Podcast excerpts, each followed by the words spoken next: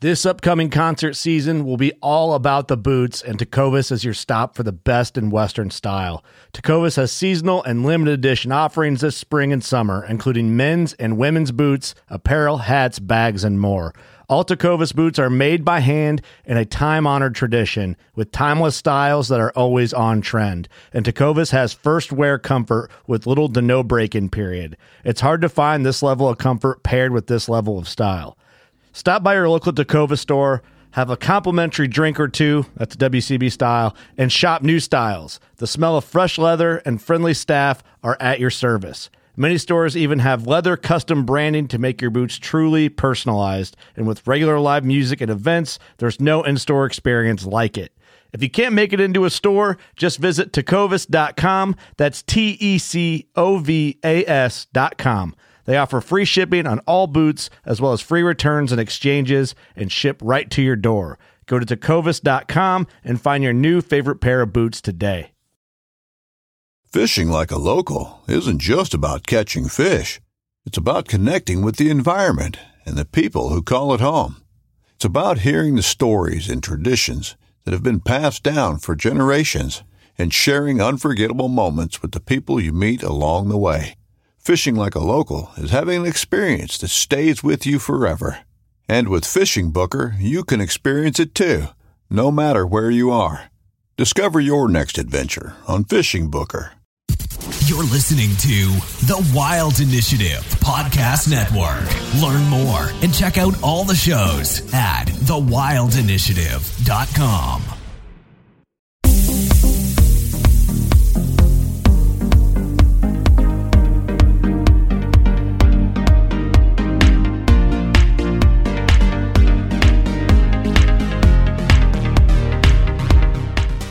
You're listening to the Fish Untamed podcast, where we talk all things fishing, conservation, and the outdoors.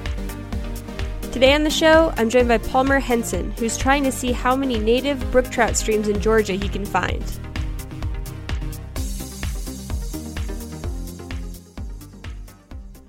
All right, welcome to episode number three of the Fish Untamed podcast. Today I'm talking to Palmer Henson. Palmer and I got connected couple months back when he had reached out to me to um, share with me a personal project he'd been working on for the past couple years and is still working on, where he's trying to find as many native brook trout streams as he can in Georgia. Uh, of course, that immediately piqued my interest as someone who really enjoys fishing for brook trout but doesn't get to fish for native brook trout. I was just immediately interested in hearing his insights and experiences, you know, fishing these streams that rarely see any angling pressure in the mountains of Georgia. So, super interesting conversation, uh, completely outside my wheelhouse. So I was I was soaking it all up. Uh, apologies though, we did have some microphone issues kind of halfway through the recording. So if you hear any static, that's what that is. But um, highly encourage you to stick it out through that static, just because Palmer's got so many good stories and insights that um, well worth sticking it out to the end. Uh, so without further ado, here is my chat with Palmer Henson. Hey Palmer, how's it going? It's going great. How are you, Katie? Pretty good. Thanks for hopping on today. I feel honored to be. I feel honored to be joining you. I think we have a lot to talk about. Um, we've spoken once before on the phone, just kind of hashing things out, and I remember having to kind of stop you because we were already getting into things that I wanted to say for this conversation. So I'm excited to uh, hear what you have to say. Um, just as a little background, you and I crossed paths because you came across Fish Untamed and reached out, and um, we've been kind of in contact since then. And then you had mentioned that you are in this what is it a four year process I think of trying to find as many native brook trout streams in Georgia as you can, and that just sounds like the coolest project I've heard of. yeah, it's it is an undetermined length. I'm I'm probably three years into it and uh, have still a good long way to go. So it's a, it's it's definitely long term, but lots of fun. So I want to get a little background because I know I, I want to get into all the brook trout stuff, but uh, when I sent over the kind of bio for you to fill out, you filled out even more than I was expecting to get, and that just took me down a bunch of other rabbit trails. So um, first off, I want to hear about Lost Angel fly fishing because that's kind of how we first um, got connected. Because uh, your Lost Angel fly fishing group is seems to be very in line with Fish on Untamed's mentality of kind of getting back into the middle of nowhere and chasing fish that don't see people very often. So I want to hear more about that. Yeah, absolutely. So Lost Angel, the, the concept behind it is fly fishers who've left the flock and are out fishing out on the periphery where few other people are going. Now in in reality there's not a whole lot to it. It's it's a fun name and there's uh you know really just four of us who think of ourselves as members with with several kind of honorary members. Uh, there's we don't have meetings or dues. There's no benefit to being a member, but it is a it's a fun concept, and we do when we do fish together, we 100% are trying to get out, you know, past the crowds, you know, whether that's uh, backpacking somewhere or up in you know deep in the Georgia mountains or fishing the backcountry in Yellowstone, whatever it might be. So, how do you uh, know everyone in the group? Well, one of the one of the members is my brother, and Okay. and a good friend of his is is another, and then a, a good friend of mine who's here in Atlanta, who's who's kind of my local fishing buddy, Jeff Giuliano. So it's and we do a an annual Montana trip. Uh, my brother and I used to do it with my dad. Uh, he's I think we we did 15 years with him, and eventually he passed away. And and we've Jeff and uh, Kevin Lane, who's my brother's friend, have kind of kind of filled in from there, and we still do our Montana, which is mostly a Yellowstone trip, but then fish together other places, other times as well. Are you all based in Georgia? No, Jeff and I are here, and my brother and Kevin are up in Connecticut. Uh, Okay, quite yeah, a distance. recently, quite a distance, yeah. Uh, most recently, um, my brother's name's Phil. Phil, Kevin, and I fished uh, last week up on Cape Cod. We've we were fishing for stripers, um, and uh, it felt it felt pretty back back country, even though it's salt water. Uh, fishing small channels among marshes and a really shallow bay, Pleasant Bay up on Cape Cod. So we had the definitely had the Lost Angel, Angel theme going, that we're schooly striper fishing. yeah, it's probably a little different than what you're usually um, targeting. It is it's totally totally different, but really fun, and uh, you know caught some some great little stripers. so, are um are all the people in the group kind of on this brook trout uh, journey with you, or is that just a personal project for you? It's it's pretty much a personal project. Jeff comes along when uh, when he can. He's got um, I'm I'm sort of a half empty nester. My daughter is off at college, and I've got a stepdaughter who's still at home, but her dad's kind of fully engaged in her life, so he's he's the one uh, doing the soccer coaching and things like that. So I've got some pretty good latitude on what I do, and my wife is super supportive, uh, letting me head out pretty much every Saturday uh, to go search for brook trout with the caveat that I'm home by five and she doesn't have to listen to it. That's not that strict. no, no, it's it's pretty good. Uh, and Jeff comes along when when we can. Usually, we when when Jeff's going to be with me, we pick some larger streams that he'll generally fish those, and larger is still really small. And I'll uh, I'll head up some of these tiny tributaries uh, and won't uh, won't force him to beat his way through the brush and rhododendron and things like that.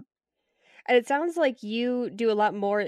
Like you said that you have pretty um, lenient, I guess, permissions to go do whatever you want. It sounds like you do a lot more than just fish, though. You uh, sent over that you trail run and climb and do like ultra marathons. Uh, I have to admit, Yeah. when when you first reached out to me, I was I was just like, oh, this um, because you're a lawyer, right? I'm a banker. A banker, okay. Um, I was like, oh yeah, this guy just you know is a hobby fisherman and just wants to reach out and make connections. And then I saw what all you do, and I was like, holy crap, this is Yeah. this is way more intense than I expected. you know, I kind of got to fishing more from the like outdoor athlete aspect rather than you know the more traditional kind of hunting outdoorsman path. I uh, growing up, my dad's you know two favorite pastimes were fishing and including a lot of fly fishing and bird watching, which uh, made for a super painful childhood having to walk slowly and quietly through woods instead of uh, you know running free. The exact opposite of what I wanted to be doing.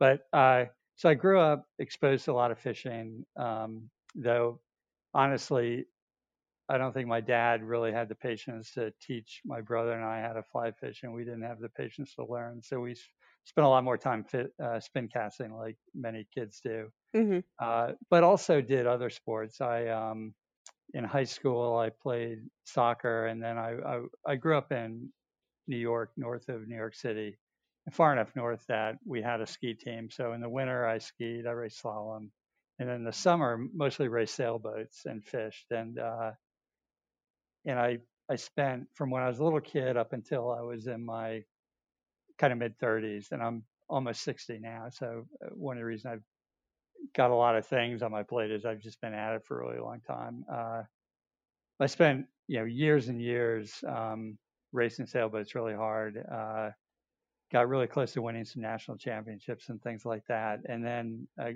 got married, and it was hard to kind of keep up that pace there mm-hmm. and I was getting a little burnout anyway. And I had started doing some rock climbing, so I spent probably I don't know, it was almost 15 years doing tons of rock climbing, but then also running a lot and doing a lot of trail running along with rock climbing. Those two fit together really well.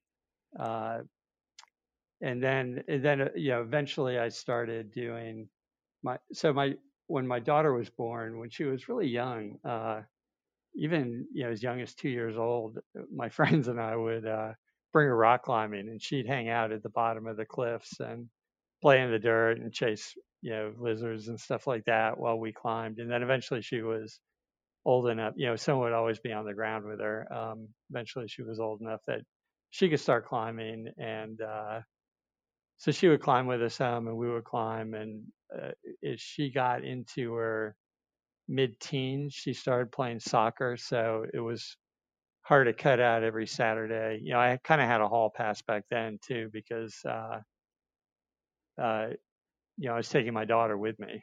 right. Just take her, take her with you and just plop yeah, her down somewhere. Exactly. She, she even has a climb up in North Georgia named after her, but, uh, and we we would every year take trips out to Yosemite and you know Canadian Rockies and places like that and climb and and we did some fishing on rest days for climbing. If we were going to be up in the mountains where there were some good trout lakes and streams, we we fished there too.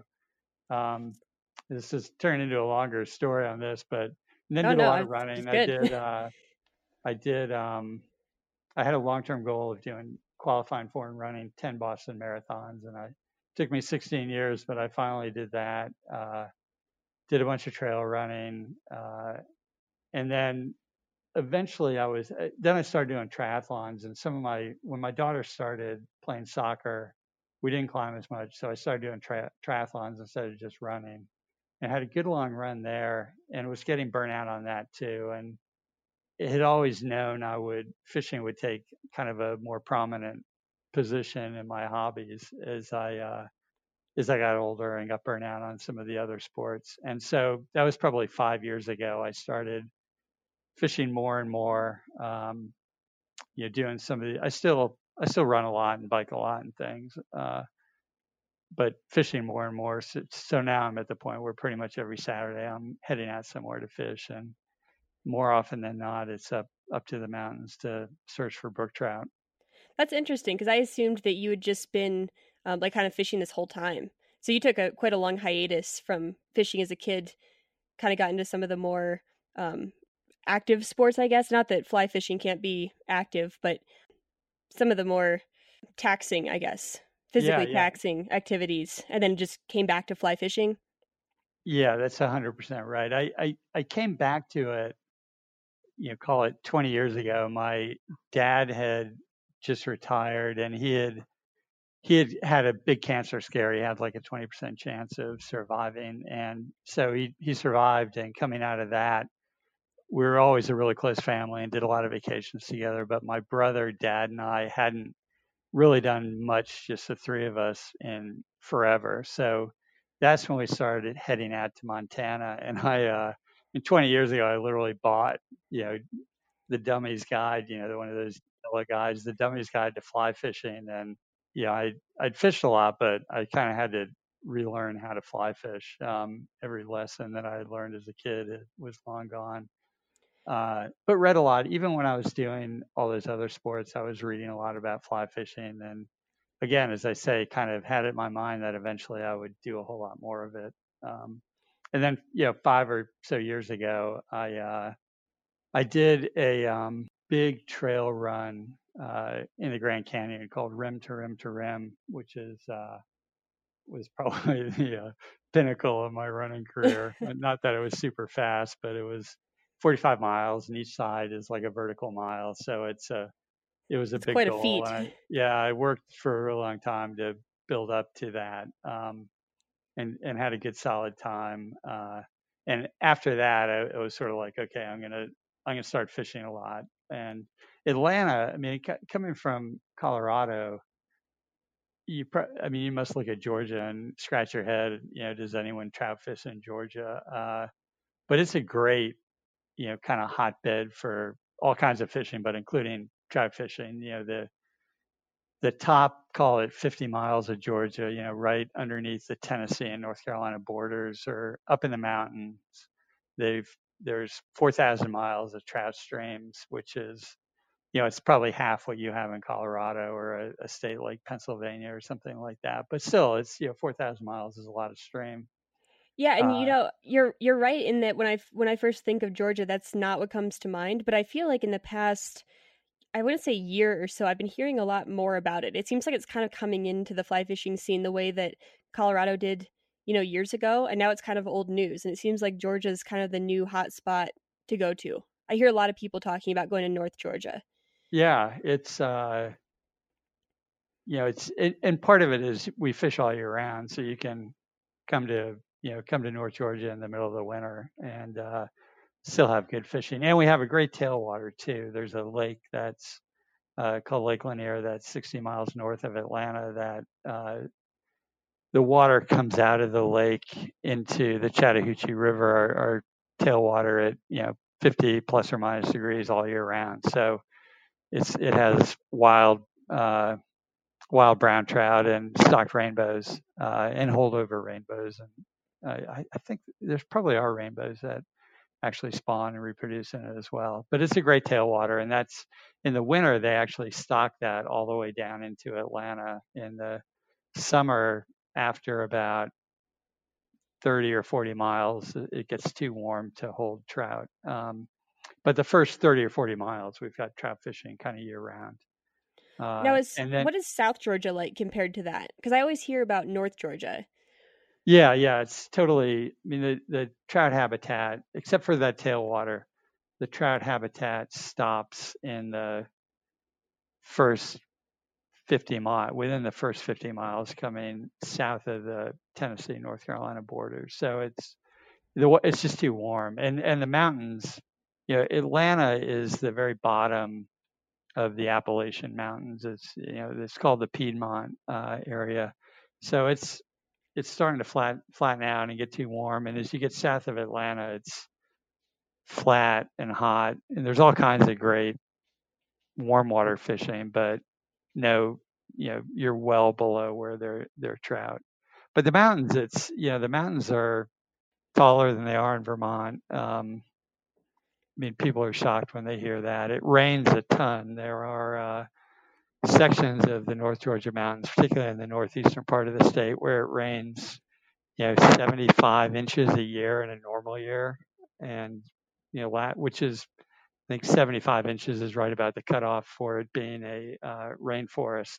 It's a little less as you move to the west, but still, you know, a good 60 inches, which is nearly twice what, say, Seattle has. So we have lots of rain. It's incredibly lush and dense, and you know the mountains are super super dense, and you know the you'll you'll laugh at the elevations. You know, uh, I mean the higher elevations are you know four thousand feet, but you know most of the trout fishing is kind of two to two and a half in that range. Um, you know, super low compared to what you have. But for the East Coast, it's you know it works, and it's you know for all trout populations, it's it's the very bottom.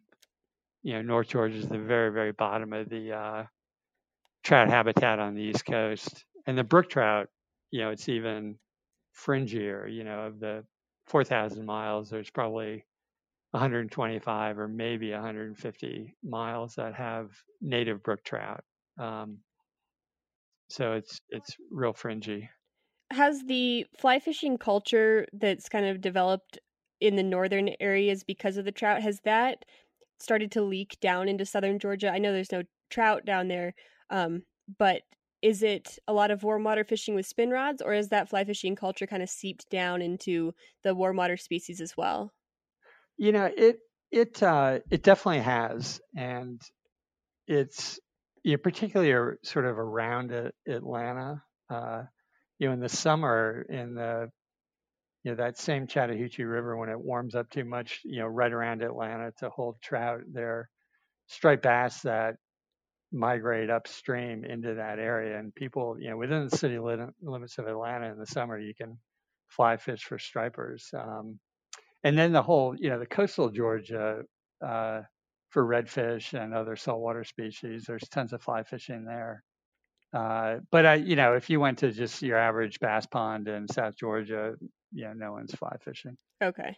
But there's, it's got. I mean, we have all kinds of great res- fly fishing resources, which, um, you know, when I started getting a little more serious about it, you know, five years ago or so, I had all these incredible resources at my disposal. We have, you know, the premier fly shop in the um, southeast is called the Fishhawk. Uh, it's a mile and a half from my house. Uh, you know, anytime I want, there's you know, five guys standing around who who know more about fly fishing than I'll, I'll, ever know that I can stop in on and you know ask questions. And we've got a great guide service that called River Through Atlanta that fishes that whole tailwater section. Um, we've got a a Euro nymphing guide who uh, named Big T who does does nothing but teach people how to Euro. I mean, we've got Atlanta's big enough, you know, at six and a half million people or whatever, that it can support all kinds of great resources. And we also have a uh, have an awesome airport. So the people in Atlanta travel constantly. You know, we can fly almost anywhere direct with Delta based in Atlanta. Uh, so it's a traveling crew. I mean, people are heading out west. They're heading to you know down south. You know, lots of great saltwater destinations. It's it's a it's a big active um, community here. Yeah, I didn't even think about that. Isn't Atlanta? I think the the most traveled through airport in the country, or maybe the world. I don't want to say the world because I'm not sure, but I think it might be the most traveled through airport in the country. Yeah, it's it's um, I think it's back and forth between Atlanta and O'Hare. And I think Atlanta is probably leading right now, and then I think maybe Heathrow has a few more people. But yeah, exactly. It's and it's a hub. And Delta's a, a great airline. It's right here, and we can fly literally almost anywhere directly with plenty of options. So it's a it's a traveling group here. But then we have all this great fishing here locally as well. So how close are you to um, a fishing at all, and b the like smaller brook trout streams that you're generally hitting?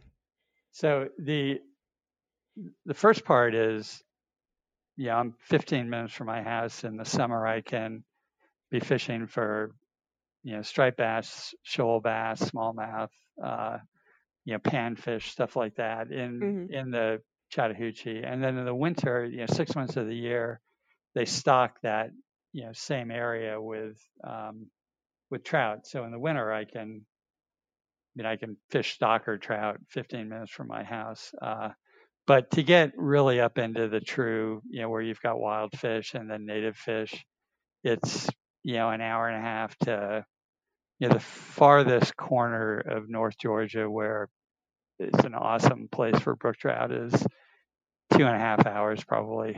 Uh, okay. So I'm getting up, you know, Saturday I'll get up at, you know, four, four fifteen, be out the door by five, you know, drive two, two or so hours and then, uh, you know, fish hard and try to be back in the car by two or two thirty or three or something. And is there uh, what kind of land are you accessing there? Is that is there a national forest in that area or? There is. There's uh, the Chattahoochee National Forest is, you know, not quite a million acres, you know, and it spreads across North Georgia, and there's for for trout, um, wild and stock trout. There's a lot of trout on private land, but there's a ton of public land also. I mean, that whole Chattahoochee National Forest, and brook trout are almost exclusively on the public land because it's the higher elevations, it's the deeper, you know, deeper ravines and things like that. I mean, for brook trout to survive and you know this far south, it you know generally you've got to have a north-facing ravine that's you know maybe never been logged. Uh, you've hopefully no one stocked it with rainbows, or if they have, you know, there was a barrier falls in there somewhere, and it's you know you have to be, you know, generally above about 2,400 feet of elevation, which again to you it doesn't seem like much, but you know it's it's a, it's definitely a little bit higher up. Coming from um, sea level, I mean that's still a good deal up from there. Yeah, yeah. Uh, so it's it's definitely a lot of driving um, and a lot of, but they're they're great Forest Service roads. You know, when I when I started looking for brook trout, I ended up sort of breaking North Georgia into ten geographic areas, which were largely uh, wildlife management areas, but it, some were just basically watersheds. Uh, and you know I'll hit one area after another. I mean that's basically what I've been doing for the last three years, just concentrating on one of those geographic areas, and, and each of those are, you know, call it twenty thousand acres or so. Uh, you know, the smallest ones or the the ones that have the fewest streams might have eight target streams, and the bigger ones are 25 plus. Um, but yeah, it's a lot of a lot of driving, a lot of driving on uh, you know kind of beat up Forest Service roads too. Yeah. Okay. So I have a lot of questions on this brook trout project. Um, I've just been thinking of them as you've been talking, but uh, uh, first off, like, what you got you started on this project? What triggered the idea? So I, uh, when I started fishing again more seriously, I was, you know, trying like all kinds of stuff. Um, and it's all fun. I love to do it all. You know, whether it's tenkara or euro nymphing or you know whatever. Uh, started all these things, but definitely felt drawn to small streams.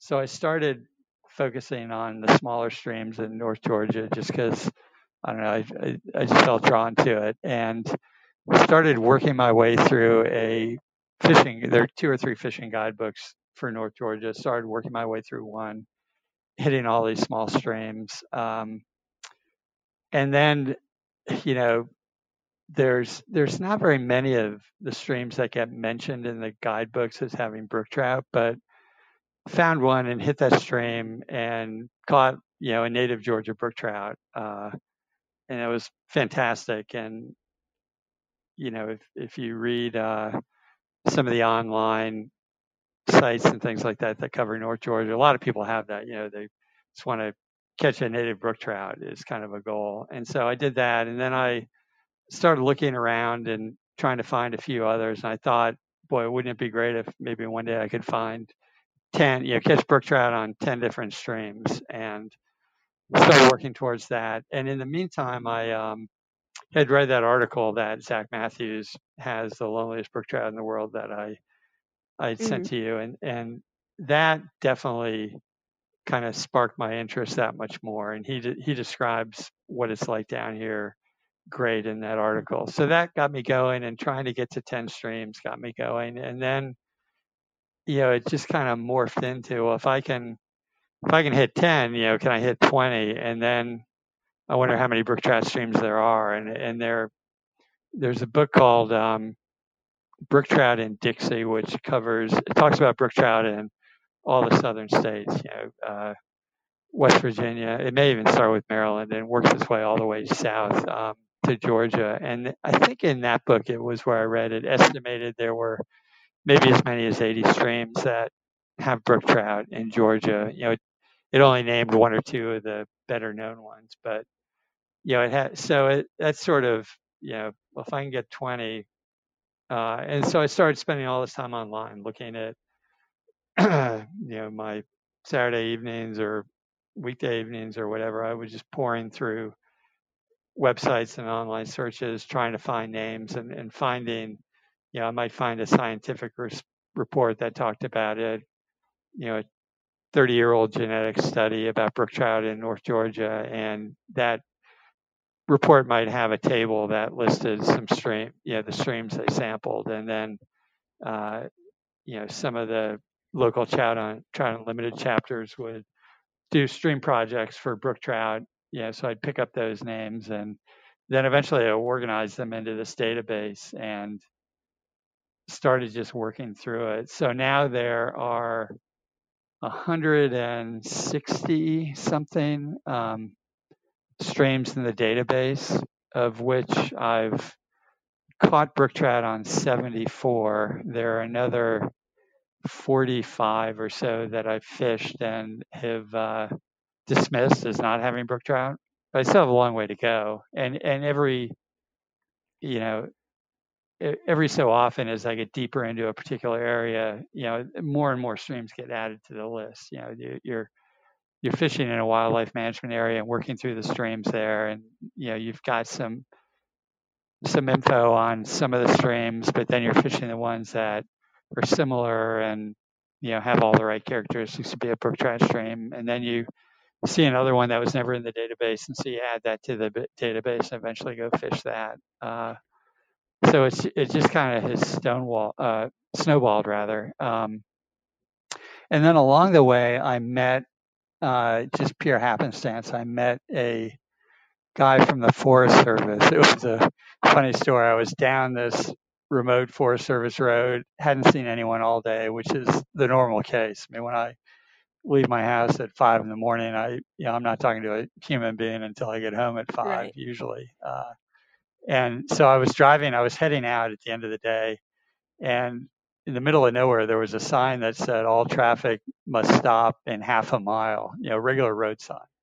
And, you know, drove a half mile and said, you know, all traffic must stop for a survey. And there was a guy from the Forest Service standing there, and I was the third third car that had passed by. He'd been there from you know, nine to four. I was the third car that had passed by, and he had just a usage survey, you know, 50 questions on what I was doing, I was spending money in the area, and things mm-hmm. like that. And so he and I got talking about what I was doing, and he introduced me to another guy at the Forest Service who spent a lot of time um, with the Department of Natural Resources and their trout biologists and uh, and Trout Unlimited and other people he you know, he was spending a ton of time on on trout streams. So he and I sat down together one day and kind of compared databases.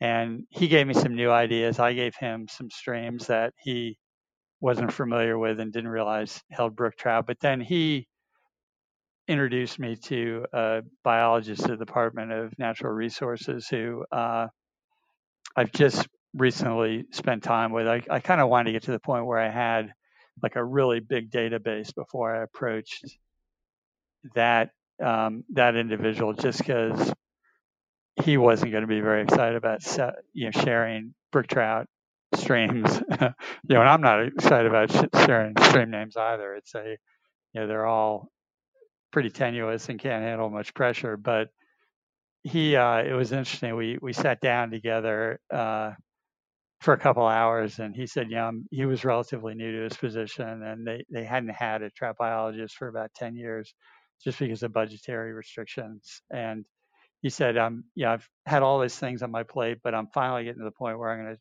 try to catalog and update where all the brook trout streams are and i had you know since the beginning of me being in this position, I thought maybe there were some fishermen I could recruit.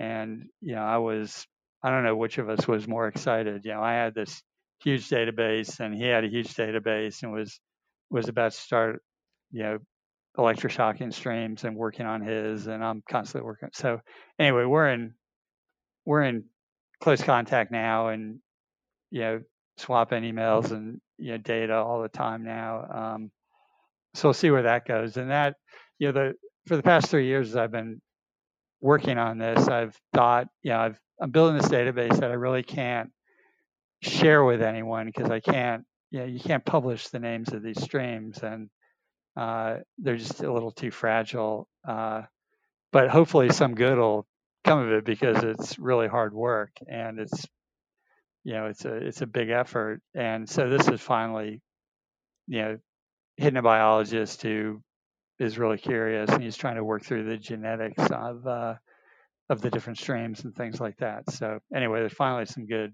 is going to come of it, I think, um, rather than just me hitting a personal goal. So was your goal when you met up with him with already with a database under your belt, just to I, I know I talk about this sometimes, like referring to hunting, where you don't want to just call someone up and ask where to go. You kind of want to come in showing that you've already done a little bit of legwork. Was that kind of your goal here to prove that you're not just some Joe Schmo off the street who wants the answers to where all the brook trout are and show that, you know, you've done the legwork, you just want some verification and, you know, a little bit of help from the biologist?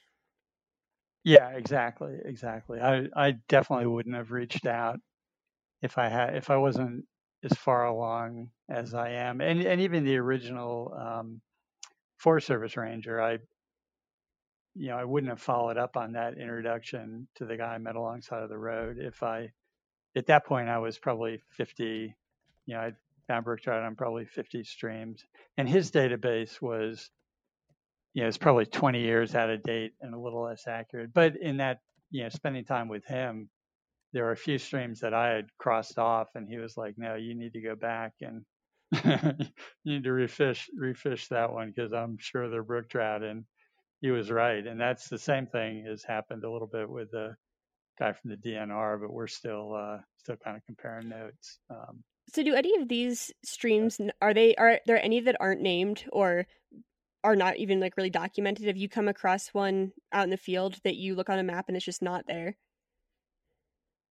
There are no, I've never found one that's not on a map okay. at all. Uh, there are very few. There's maybe three in my database that are unnamed tributaries. Um, and, and that kind of raises the question of a, a couple different paths we can head down. One is, you know, topo maps, and the other is you've got streams that have brook trout, but then separate populations. You know, one of the big themes from that Zach Matthews article was you've got these these isolated populations. So if you've got a stream and there are brook trout above, you know, 3,000 feet and above a barrier uh, where no other fish can get up to them, that little population is completely cut off of every other brook trout population out there. And that's where, that's why he named the article, you know, the loneliest brook trout in the world is this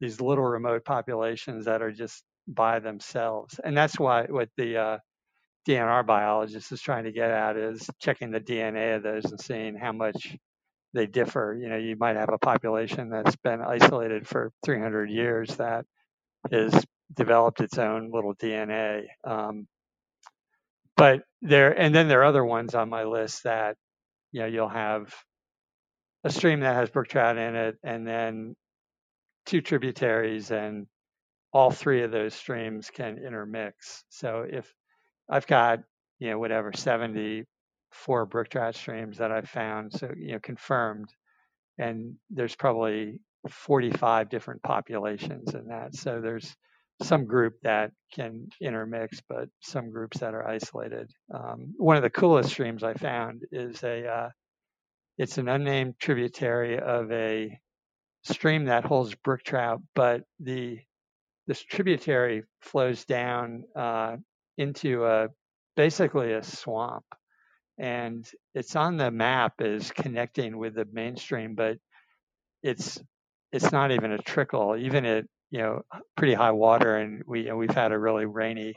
It rained 100 inches last year in the area I'm talking about, so we've had high water. Um, you never see where you basically that that tributary never connects with the main river. It just comes down into the swamp and is sort of absorbed. Um, and, but when you get higher up on that stream, they're brook trout. So even though that's a tributary of another brook trout stream, it's this totally isolated little population. Maybe if it was really flooding, some of those brook trout could wash down into the mainstream, or maybe a fish could swim up into there. But uh, yeah, it's cool. Um, do you ever find other species in these creeks or i mean obviously if something like a rainbow or a brown came in i'm sure the brook trout population probably wouldn't last too long um, but do you ever catch little chubs yeah. or anything there so one great indicator that there probably aren't brook trout is if you catch chubs because okay.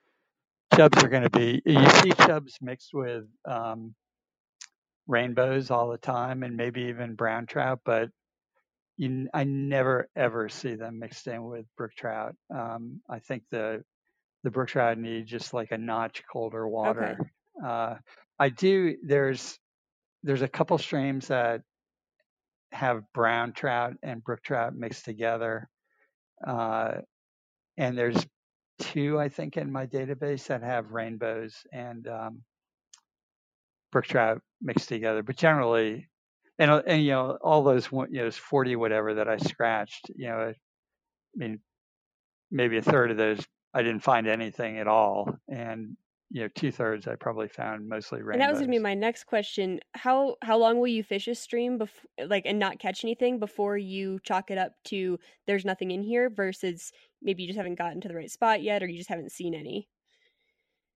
Yeah, you know, and I'll give it a hard, hard effort. So I'll fish a stream all the way up to where it sort of disintegrates, and uh, you know, I, it sort of splinters it near its headwater spring. Um, I mean, I've had streams that I've fished as many as four times, you know, which is four days, you know, looking for brook trout uh, before I've given up. You know, there are other ones that you just get on it. You, it just feels immediately like um, everything's oh, wrong. Oh, okay. But yeah, I, will give it a pretty pretty hard go uh, before I'll before I'll give give up on it. And I've gotten better. You know, in the last three years, I've gotten a lot better at it too. I um, you know, some of the ones that I'll eventually go refish that I had scratched off the list. It, I just feel like I'm better at knowing where I'm going to find them and everything everything about my technique and equipment everything's just better. Uh, it's kind of like uh, you know a miner you know going back and mining an old claim with modern technology or something like that. So do you go back and fish ones that you've caught brook trout in again or is that kind of like a checkbox and you move on um, and you'll go back to ones that you haven't caught them to try to see if you just missed something? Or you go back to ones that you fish just to catch fish again there if if uh, if a stream that I've caught brook trout in is near a stream where I'm spending a lot of time and I've got an extra hour or two, I'll definitely stop and refish uh, refish a stream, or or maybe if I fished it in the dead of winter and caught one brook trout, yeah, I might, maybe I'll go back in June, you know, prime season and refish it. But generally, I'm generally I'm moving okay. on. And what about in the same day? Like if you, I mean, obviously you're probably going for a couple hours, and I'm not assuming that you catch one and leave. But have you had any where you catch one and then you know you don't catch anything else, but you still chalk it up as a win, or are you? Is your goal kind of to consistently catch fish out of one before you consider it, you know, a solid brook trout stream? Now I'll I'll uh if it's a nice stream and I'm enjoying fishing it, I'll fish it for several okay. hours. If it's if it's a total nightmare of like rhododendron and and you know brush and you know if I catch I, I usually like to at least catch two, but there are definitely ones on my list where I've only caught one. Uh, I, those are largely ones I hit in the winter, but uh, I like to at least get a couple, and if it's a nice stream, I'll keep going. And and it, it's uh, you know, some of the streams lend themselves, or little, you know, you'll have a group of streams right together, and so there are days when I'll get, you know, I've gotten a couple or even three streams in one day. Um, that's rare, but that definitely has happened too, which uh, you know, it helps offset some of the, you know, four days on one stream right. with nothing to show for it.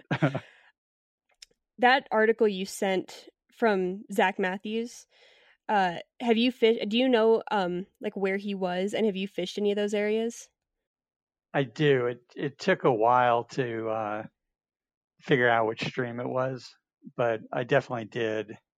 It's um, it's not the southernmost brook trout stream in Georgia, uh, you know, and I think he'll admit to that too. There are some that are further south, but I definitely found it. I, I had brought a copy of the article with me with pictures and kind of verified the spots. And it is, I mean, he talks about in the article that it's a great brook trout stream, and it really is. It's, it's an all-star stream. It's bigger than most of them. It's got a great healthy population. Uh, it's a it's a really good one. Yeah, I really enjoyed the article.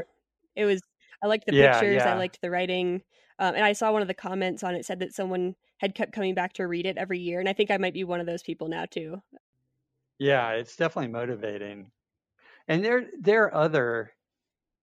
So there's probably ten, at least the ones I've found, ten just great brook trout streams that are pretty you know decent size and you know kind of open and easy to move up on where they've got big healthy populations where you'll you know on a good day you can get 10 brook trout in an hour and um, and some on the bigger size which might be eight inches or something i mean they're still still small so there's there's some really good streams and where the access isn't too bad but there's you know of the how many days i've done this now i've seen one person one time I mean, literally, I mean, I go every single day I go do this. I never see a single person from when I walk away from the car to when I get back to the car. Was it shocking when you came uh, across someone?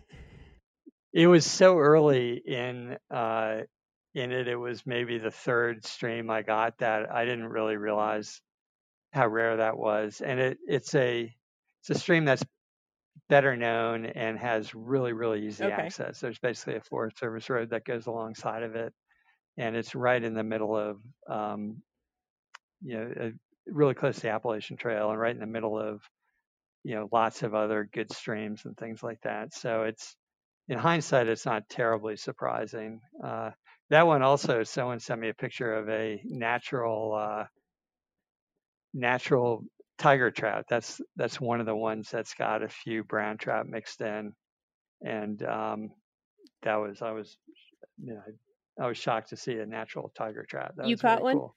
But that was at it. Oh, no, no, a, a, friend of mine did uh, and sent me a picture of it. But it was for for that stream where I saw the person. But I go, I mean, I just go day after day up there without seeing anybody, and it's and when you're doing it, it you know, I I joke that I mean, these streams are so small and so tight and so hard to fish that hardly anyone wants to do it. You know, this project, I joke that it's become a way to catch a ton of tiny rainbow trout, you know, while while experiencing the absolute worst fly fishing in Georgia. Uh, I mean, I use a six and a half foot rod. I, you know, I get uh, suited up when I'm leaving the car just because it's so dense. So I'll it, you know, if if I can possibly help it, I don't wear waders. Uh, you know, there's maybe three months out of the year where I have to wear waders, but I'll, you know, even when it's mid-December, I've got, you know, wading boots with gravel guards and then a heavy pair of neoprene socks on the inside of that. And then on top of that, I wear snake uh, snake gaiters, which in the winter, you know, when snakes are down, is just to protect my legs. But you know, they're all these streams are snake infested and you can't see the ground when you're walking through the brush. Um, I've got knee pads on, you know, camo shirt. Uh, and then I've got, I, I, all my fishing stuff I keep in a really small chest Mhm. pack. You know, I really just have one box of flies. uh, You know, a spool of 5x tippet, you know, nippers, you know, things like that, some floating, but hardly any fishing stuff. Uh, and I'm almost always fishing. Uh, my I have three three different variations of common flies that I fish. Uh, dry flies. One uh, one I call an LA special, which is a Los Angeles. Well, let me go to the first one. My my true confidence fly is a variation of a pink post parachute Adams, uh, where I tie it. I have what I call a jog bra tie, where if you envision a runner with a fluorescent pink jog bra and a you know heather gray tank top over it, you can see you know kind of a the pink hue coming through the heather Mhm. gray and around the fringes. You can see some pink, and so when I tie my jog bra, I call it my jog bra 3PA. 3PA is the pink post parachute Adams. I use fluorescent orange thread and I use regular gray, gray dubbing, but I dub it kind of lightly so you can see the pink hues come through. And then uh, when I you know whip finish it and things like that, you obviously have like a tiny little pink hot spot up on the head. So I fish that 75% of the time. Then I have another parachute Adams variation that I call um, an LA special, which Los Angeles special, which uh, Dave Whitlock had written something I read that said brook trout are attracted mostly to orange or more to orange than any other color. I have no no reason to doubt him, and I rely I would rely on him more than me. So I started tying very similar with an orange post, but I the part of the um, fly in front of the post I dub with orange dubbing instead of gray dubbing, so it's got a bigger hot spot.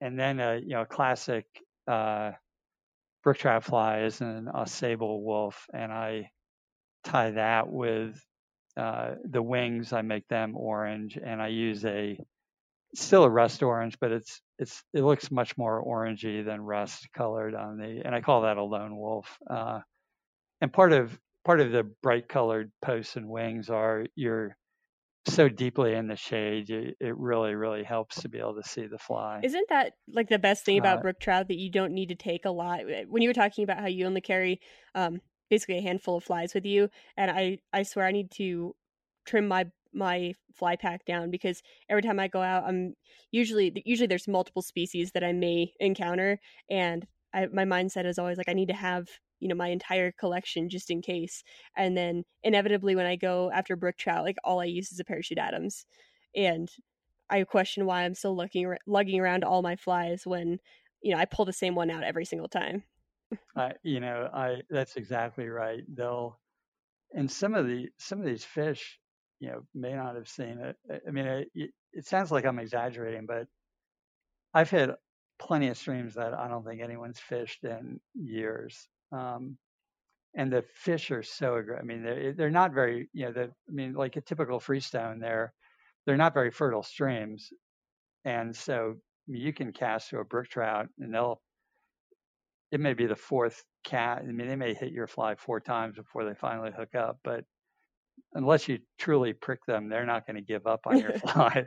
It, and you know, it really doesn't matter that much.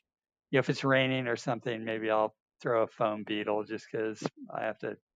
It's easier to keep floating, and occasionally when a stream will be big enough that I'll drop like a an unweighted uh, hair, uh, hare's ear pheasant tail nymph off of it. But yeah, I mean, it, it's not complicated. Once you, it's hard to find Mhm. the fish, and it's hard to get into them.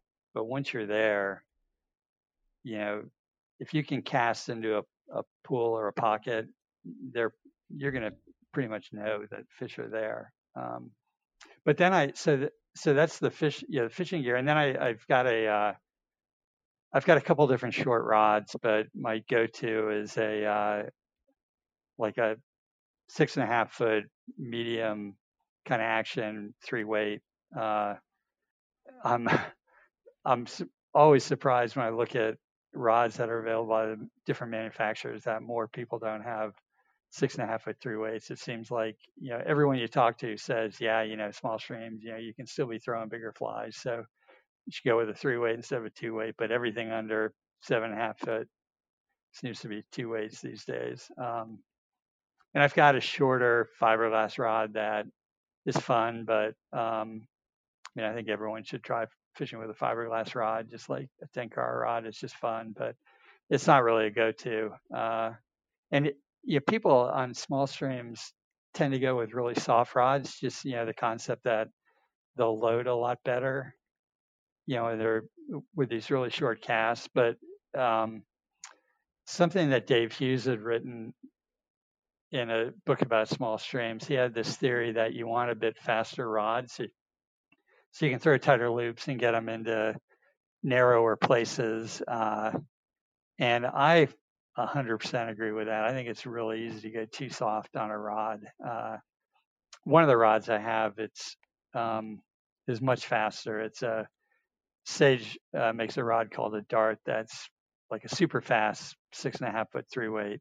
And that might be a little overdone, but it, you know, half or more of your casts are going to be bow and arrow casts, and you can sling a tight bow and arrow loop a really long way with that rod. It's um, it's super impressive. Uh, and that's those are the techniques, right? Your bow and arrow casting, your dapping is probably a little overrated, but it definitely works, you know, sometimes. Uh, and you know, it saves some days for me. Um, you know, your roll casting, and you know, occasionally, once in a great while, you'll have enough room to actually do like a real cast. Uh, but that's kind of what you're what you're up against. I've I've become a and you know if you roll or if you uh, bow and arrow cast enough, I find sometimes you know when I could make a regular cast or roll cast, I'll just like instinctively go to like a really long bow and arrow cast. Uh, Joe Humphreys has a an awesome video on uh, the proper way to bow and arrow cast, which I think everyone should look at. If you go to YouTube and Google Joe Humphreys bow and arrow cast, you'll see it. But it most people try to hold the fly and um, you know they they just don't get the the distance or the accuracy that they need. I think the the whole topic of you know fast versus a slow rod on those small streams and how a lot of people tend to associate smaller streams with slower action rods. I wonder if that kind of comes from the fact that you are fishing in a it sounds like a very tightly um, forested area versus something like the high country of California where there's just a meadow stream. I feel like that would be better for a slow action rod where you don't have you don't need to make the pinpoint precision casts. You're just getting the fly on the water. I think that's where I would take a slow action rod. Um, but where you are, it sounds like one you know one inch to the right and you're caught up in a tree branch, which is probably why you need that faster action. Is that we you say that's accurate? Yeah, I would 100% agree with that. And the and the uh, you know, you're not. It's not like you're trying to make a soft presentation on really still water. Right. So, I mean, the water's you know, it's these are tumbling streams for the most part. Uh, even the slower section, there's usually decent current, so you're not you don't need that slow action to deliver a dry fly, you know, really lightly onto the water. Um, Do you find that when you show up, that if there are brook trout that you tend to find them right away? Like what's the longest you've fished before you found one? Uh 2 miles. Okay. And so, how far up how far up have you hiked? I know you said you go up to, you know, basically the the headwaters or the spring that forms these creeks, but what's what's your average or what's the farthest that you've had to go up to reach that point? it's probably not from where I would start fishing. It's probably not much more than a couple miles. Okay. You know, it, it, there's a huge um, variation. I mean, so, some of the streams you might have to hike three miles to get to, you know, the elevation and where you think the. Uh, and this is what I've gotten better at. You know, I used to just start at the bottom, you know, where you know, a tributary hit a main river and just battle my way from the bottom to the top. Um, now I, you know, figure a way in from the side and hit it at a higher elevation where, you know, I think I'm more likely to find brook trout.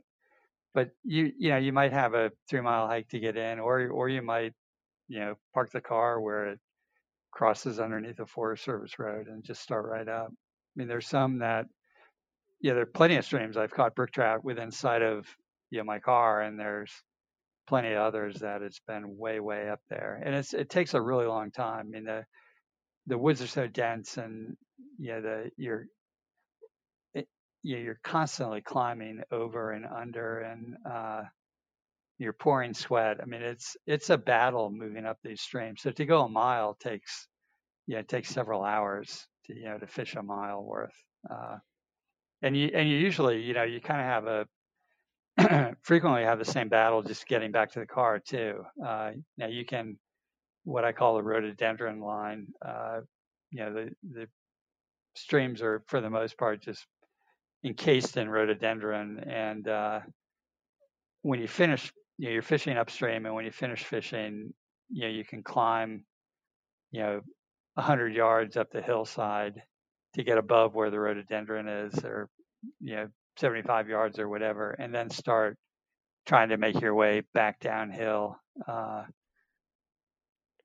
and and you're you know I, I do things like when I'm researching a stream, I'll there's a bunch bunch of topo maps that I'll kind of cross reference. So there's I don't know if you're familiar with Topo Zone. Topo Zone is awesome. Uh, you can get on there and you know find a stream and then there are two different uh, topo maps. One is a one's a forest service version and one is i don't know another version. And then it also has the same sort of google map format and then a satellite you know a google satellite image too and you can zoom on, in on an area and then toggle back and forth between all four of those and you can get a really great uh, view of what you're coming up against when you're going to fish that stream. And then there's another uh, another program called CalTopo, which has a, does a better job of having hiking trails and things like that. Uh, okay. It'll often have things that you won't find on Topo Zone. And then the, a Garmin, you know, the regular Garmin GPS will often have a trail or have something that those other two don't have. So I'll, I'll cross check with my my GPS as well. It's you and then, and then I don't know. Do you know uh, Stream Maps? Stream Maps is no. a um, it's an app for your phone that is incredible for searching. You can you know pick a state and then search for the name of a of a stream, and it'll pull it right up and it'll have it color coded in one color and the streams it flows into are color coded in another color. It's a it's an amazing app that you know and you and you kind of if you to do this project you sort of have to have a love for maps which sounds sounds totally nerdy but uh you know if I'm sitting around like waiting for a dentist appointment I'm probably like pulling out my phone and scanning on stream maps, you know, to look at where I might be fishing next weekend. It's you have to be a complete, completely obsessed with maps to make all this really work. To find the streams and figure out the access and uh, you know figure out the best way in. I mean, it may be as simple as there's a stream and a ravine behind or below a dirt road and if you look at a satellite image, you can pick out where there's less just heavy vegetation. You know, it's just maybe like pine trees or something, mm-hmm. and and you know follow. You know, you, then you end up driving to that point and picking that you know path of least resistance and you know heading downhill for half a mile to hit the stream. You know, versus if you picked a more vegetated area, it'd be a huge battle to get down through all that mess. Yeah, I've definitely been in the same boat with the mapping and the maps not agreeing. I haven't used uh, the the resources that you've mentioned, but um, I generally have the same problem where I'll have three or four different mapping programs or you know trail apps or things like that all together, and then you know have to piece together the trail because each one only has a portion of it, and then you know you get there and it doesn't match one or they the trail just disappears and it says it was there because it used to be there. And i think that's half the fun is just trying to figure it out because I think it's exciting when I come across areas like that because I know that it's probably not heavily trafficked. Because anywhere that's yeah. heavily trafficked is going to be well documented. Yeah, and that's um, the CalTopo. the trails that are on there are, are definitely trails that are used a lot more often. Uh, but people people still aren't taking those trails into fish areas. Uh, but I agree with you. It, it's really that's part of the the cool part about all this is all the exploration. And finally, you know, Saturday morning you get to go and actually see what's really there and see if if your premise on how you're going to access that stream really works out and if there really are brook trout down there. Mm-hmm. Uh, it's like Christmas every Saturday.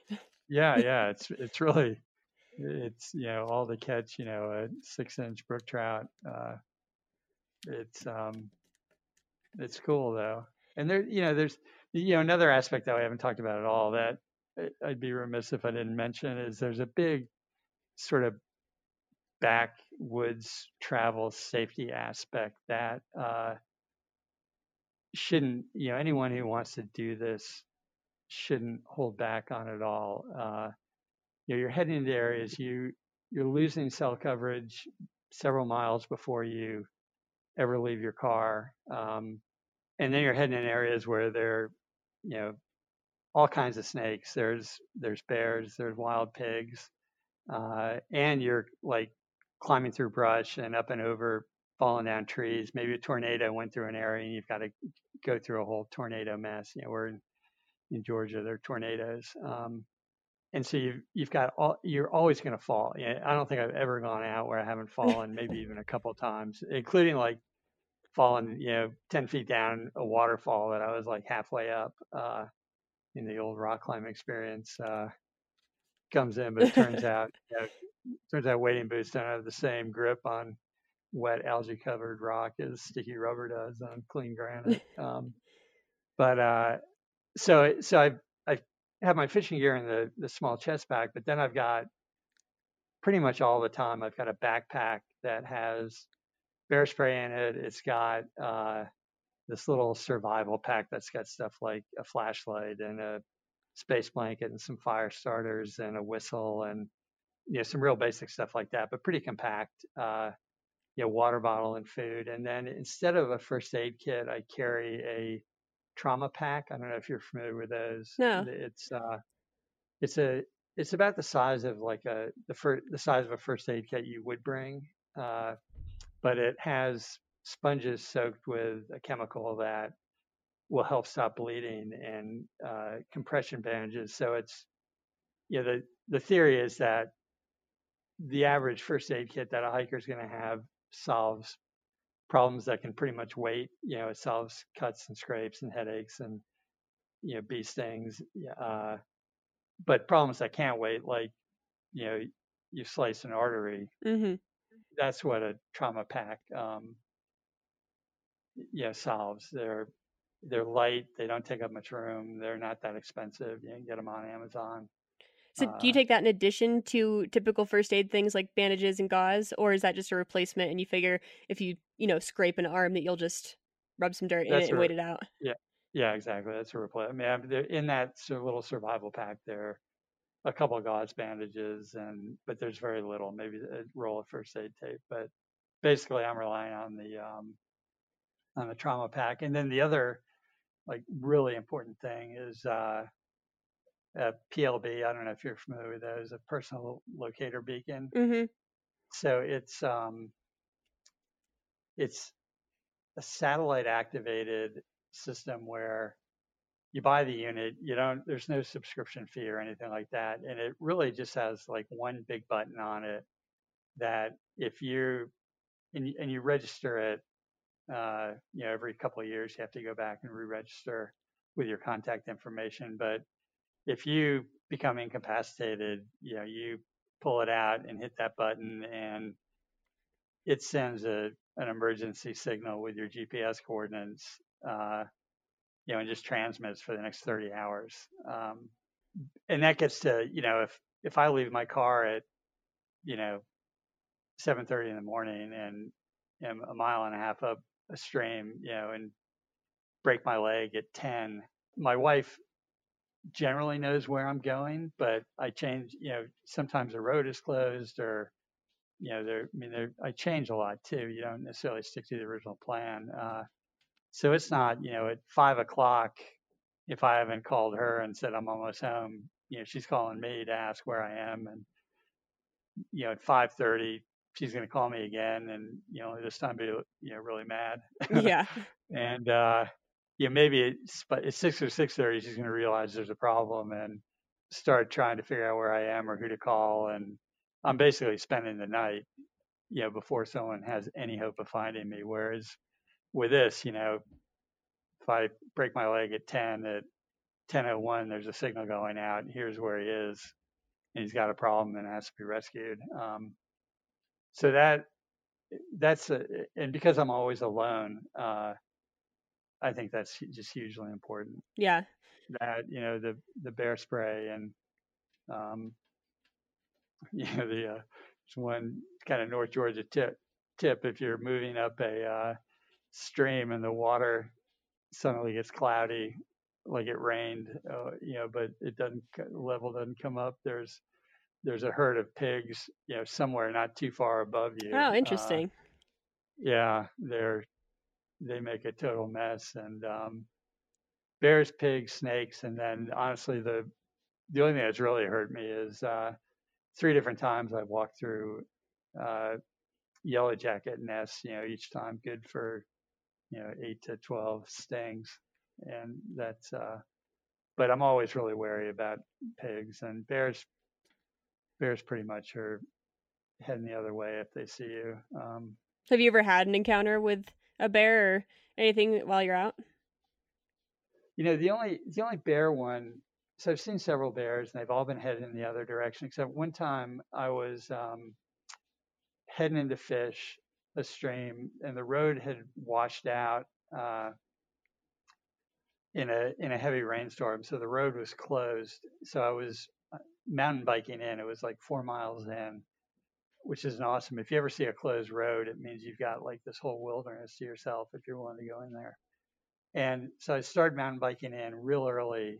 You know, it was in the winter, so it wasn't light that early and I could just start seeing. Yeah, I could see the road totally fine, but just start seeing into the woods. And the road was on a big, big slope uh, where it dropped off dramatically below me, and I saw ahead of me this like jet black thing moving up a tree.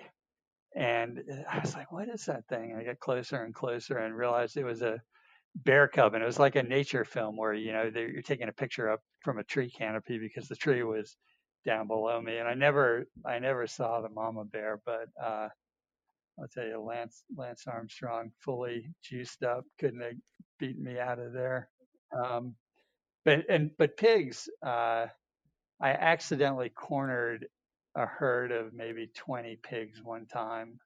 They they saw me and headed up what turned out to be kind of like a dead end and had to and they had a bunch of pigs are like the opposite of bears. Bears you know if they've got a cub there that's when you have to worry. Pigs if they've got like those little wiener pigs with them uh, they're they're just trying to herd them away from you. They're they have no interest in you. They're just trying to get away from you. And so this herd of pigs had to come back like right past me to get out of you know they had just worked themselves in this corner um, and then a couple other times I've come across like single adult pigs who've stopped and like squared up to me, um, but have always, you know, always moved on eventually. Yeah, we don't have any of that up here. Just bears. Yeah, bears and nice yeah, mountain uh, lions, but I don't. Yeah, I don't think you guys have any of those over there, do you? We have, you know, North Georgia might have 20 mountain lion sightings a Oh, year, really? which is uh, which is dramatically fewer than the uh, Sasquatch sightings. so you can, I'm sure we have 200 Sasquatch sightings. We have quite a few of those up here too. Yeah, right, exactly. Uh, and then the snakes are, you know, it's just so the snake gaiter is just critical and wearing full full like boots. Um, in the summer, Simms makes this boot that is designed to wear with bare feet, but it's like a full wading boot. hmm Uh, and if it's a little cooler, you can fit like a thin pair of neoprene socks inside of that. So in the summer, I'll wear those, but it's a full boot, and then it's got the snake gaiter on top of that. And then as it gets colder, I'll switch over to like regular wading boots, as I mentioned, with the gravel guards and the um, and then the neoprene socks kind of layered up, and that's good till. I mean, it can be raining and 40 degrees, and uh, it'll feel totally fine. You know, it, particularly in the maybe not in the end of February when the water's colder, but in the December, it feels totally fine. Uh, wading wet like that, and the yeah the waders just kind of the waders I do wear when I wear them are just the waist high Oh, okay. ones. Um, they're still hot and they're still constrict movement, and you're tearing them up. I, you know, I when I first started getting holes in my waders, I would uh, get Aquaseal and you know carefully search out each hole and dab some Aquaseal on it, and then now I just turn them inside out and go buy a big tube of silicone seal at the hardware store and put a big bead of silicone, silicone seal along the inside of the shins and knees and seat and smear it around with like a plastic butter knife.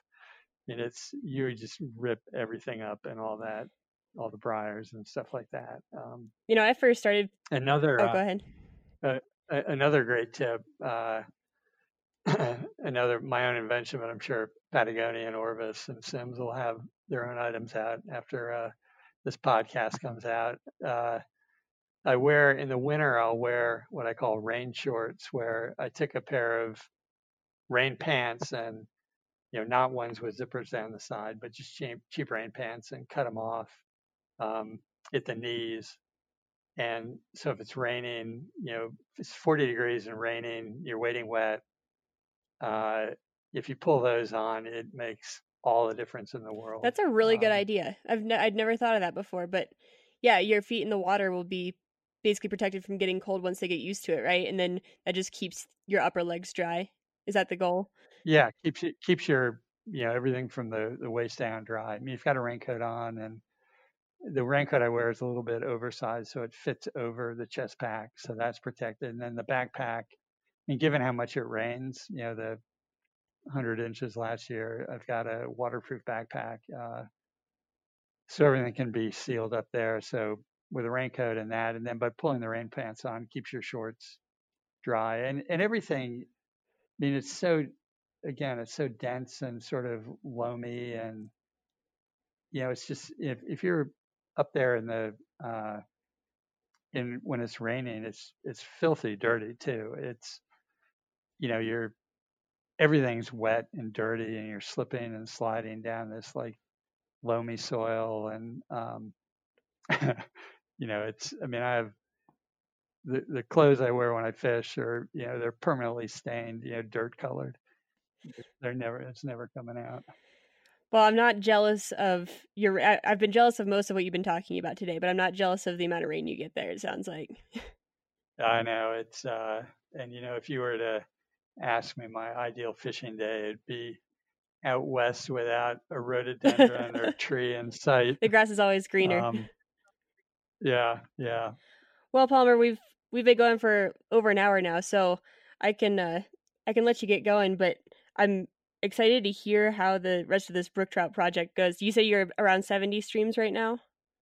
Yeah, 74 and uh, you know there's no yeah, there's no uh, right now I believe I'll end up over 90 and you know I don't know if there's any chance I'll get to 100. I mean I've got I've got a lot on my list that are pretty pretty high likelihood targets, so I'm pretty confident I'll get over 90. Um, and honestly, when I hit that, it then it gets super interesting because then it's you know really even ex- you're getting further off off the grid and really exploring and finding streams that are even more remote and things like that. So I got I have a long way ahead of me. Yeah, me. I think it, it sounds like it'll just get. I mean, more and more challenging, but probably more and more fun too, as you start to find more of your own streams that haven't been documented yet, or um, you know, don't have names, or just take tributaries up and things like that. And there are a lot like that too. I mean, there's a, there's a bunch of streams on my list that, yeah, they do have names, uh, but they were I never found, you know, I've never found a single mention of brook trout in all my searches, and I've never found anyone who thought there were brook trout on them. So there's there's some, and those are obviously the coolest ones. Yeah, for Um, sure. Yeah, the self discovery. Do you know how many streams you get on average each year? Uh, so last year I fished more than I would have only because it rained so much. So a lot of the other fishing I would have done was blown out. So I hit the mountains Okay. more, you know, which you can fish in higher water a little better. And I think I got 30 or so last year, and I'll I'm probably ahead of that pace this year right now. Um, so well, maybe we can check back in in like a year and see how that how this year and the beginning of next year like stacks up to previous years. If you'd be open to that. Yeah, oh, absolutely. Yeah, I'll I'll definitely keep you informed and uh, yeah, meeting, uh, spending time with this Department of Resource, uh, Natural Resource Biologist will add a whole nother element too. So that's just Very cool. All right. Well, I will let you get going, but uh, look forward to keeping in touch and hopefully checking back into. I, I we could talk about this stuff all night, so I think we'll tune back in another time and hear hear what's new then. Perfect. And uh, thanks for thanks for having me on. Yeah. Thanks for coming on. This has been great. And that's a wrap on episode number three. As always, if you liked what you heard, go ahead and go over to the Wild Initiative podcast. You can subscribe there. You'll get my show every Thursday, as well as all of Sam's other shows throughout the week. Uh, you can also follow me on Instagram at Fish Untamed or on Go Wild at my name, Katie Bergert. And until next time, take care.